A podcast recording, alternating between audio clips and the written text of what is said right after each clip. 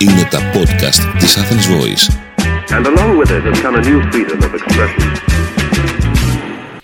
Γεια χαρά σε όλους. Είμαι ο Σύμβουλος Marketing Θέμει 41 και σε αυτό το podcast της στήλης Business and Marketing Tips της Athens Voice θα μιλήσουμε για επιτυχημένο outsourcing. Πριν όχι πολλά χρόνια, οι άνθρωποι των επιχειρήσεων θεωρούσαν ότι το outsourcing αφορούσε τους μεγάλους παίκτες της αγοράς. Όμως οι εποχές και μαζί τους η τεχνολογία άλλαξαν και πράγματα που κάποτε δεν ήταν για εμάς είναι πλέον προσιτά ακόμη και για μια μικρή ή μεσαία επιχείρηση. Το outsourcing είναι ένα κοφτερό εργαλείο για κάθε επιχείρηση. Απελευθερώνει resources και σας γλιτώνει από logistics. Όμως, όπως κάθε κοφτερό εργαλείο, χρειάζεται προσοχή στη χρήση του. Ακούστε σήμερα τι προσέχουμε όταν δίνουμε υπηρεσίες outsourcing. Οι ευκαιρίες του outsourcing για την επιχείρηση του σήμερα είναι πολύ άριθμες, ξεκινώντας από το λογιστήριο, ειδικά αυτό, και συνεχίζοντας με data centers, υπηρεσίες λογιστικών εφαρμογών, CRM, ERP, υπηρεσίες call centers και πάρα πολλά ακόμη. Ο επιχειρηματίας του σήμερα μπορεί να βγει πολλαπλά κερδισμένος από την εξωτερήκευση των δραστηριοτήτων του. Όμως όπως τα πάντα στην επιχείρηση, έτσι και στο outsourcing, ο επιχειρηματίας καλείται να απαντήσει σε δύο μεγάλα ερωτήματα. Στόχους και στρατηγική. Ξεκινάμε με τη στοχοθέτηση. Μία από τις μεγαλύτερες αιτίες τόσο εσωτερικών διαφωνιών όσο και προστιβών με τους συνεργάτες που αναλαμβάνουν το outsourcing είναι η απουσία οριοθέτησης στόχων. Εάν δεν ζητήσετε συγκεκριμένα αποτελέσματα και απλά επιθυμείτε να το δώσουμε έξω να κάνει κάποιος τη δουλειά, κανείς δεν θα κάνει τη δουλειά σωστά. Πρέπει να θέσετε στόχους συγκεκριμένους, ρεαλιστικούς, επιτεύξιμους και πάνω απ' όλα μετρήσιμους. Και προχωρώ τώρα με τον ασφιχτικό έλεγχο ή την απουσία ελέγχου ίσως. Και τα δύο αυτά άκρα θα βλάψουν την επιχείρησή σας. Η υπηρεσία call center που σας έχει αναλάβει ξέρει τη δουλειά της. Ειλικρινά, δεν χρειάζεται να γράψετε τα canned messages, τις προετοιμασμένες απαντήσεις προς τους πελάτες εσείς από το μηδέν. Απλά δώστε τις κατευθύνσεις και κάντε ένα γενικό έλεγχο.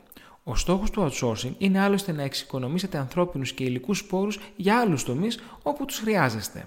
Απ' την άλλη πλευρά όμως, δεν πρέπει να αφήνετε τα χαλινάρια εντελώς ελεύθερα για έναν απλούστατο λόγο.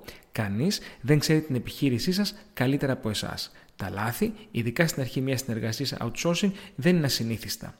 Μην βάλετε λοιπόν την εξωτερήκευση υπηρεσιών στον εντελώς αυτόματο πιλότο. σω να χάσετε ύψος χωρίς να το καταλάβετε. Πάμε να δούμε λίγο την επικοινωνία και τις συναντήσεις. Το ότι αναθέσατε outsourcing το marketing της επιχείρησής σας δεν σημαίνει ότι πρέπει να κόψετε διάβλους επικοινωνίας ή να πείτε στην ομάδα σας άσους αυτούς ξέρουν τη δουλειά τους και να ξεχάσετε για πάντα το marketing. Ο εξωτερικός σας συνεργάτης ξέρει τη δουλειά του. Όμως εσείς ξέρετε τη δική σας.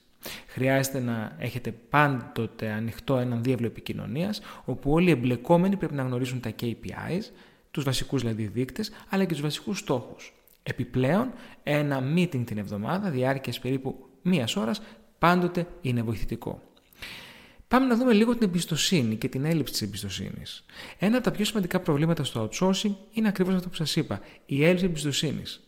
Ακριβώς όπως συμβαίνει σε ένα γάμο, όπου η έλλειψη εμπιστοσύνης οδηγεί σιγά σιγά στην αποξένωση και πολλές φορές στο διαζύγιο, το ίδιο μπορεί να γίνει και με τον outsourcing σας, τον συνεργάτη σας δηλαδή, που έχει αναλάβει το outsourcing project σας. Το πρόβλημα όμως εδώ είναι ότι μαζί με το διαζύγιο των εταιριών θα εκδοθεί και ένα διαζύγιο κερδών. Και αυτό πρέπει να σας προβληματίσει. Εάν για οποιονδήποτε λόγο έχετε χάσει την εμπιστοσύνη σας στο συνεργάτη σας, είναι καιρός για μια νέα σχέση. Α δούμε όμως και την επιλογή του συνεργάτη. Δεν έχουν όλες οι επιχειρήσεις χήμια μεταξύ τους.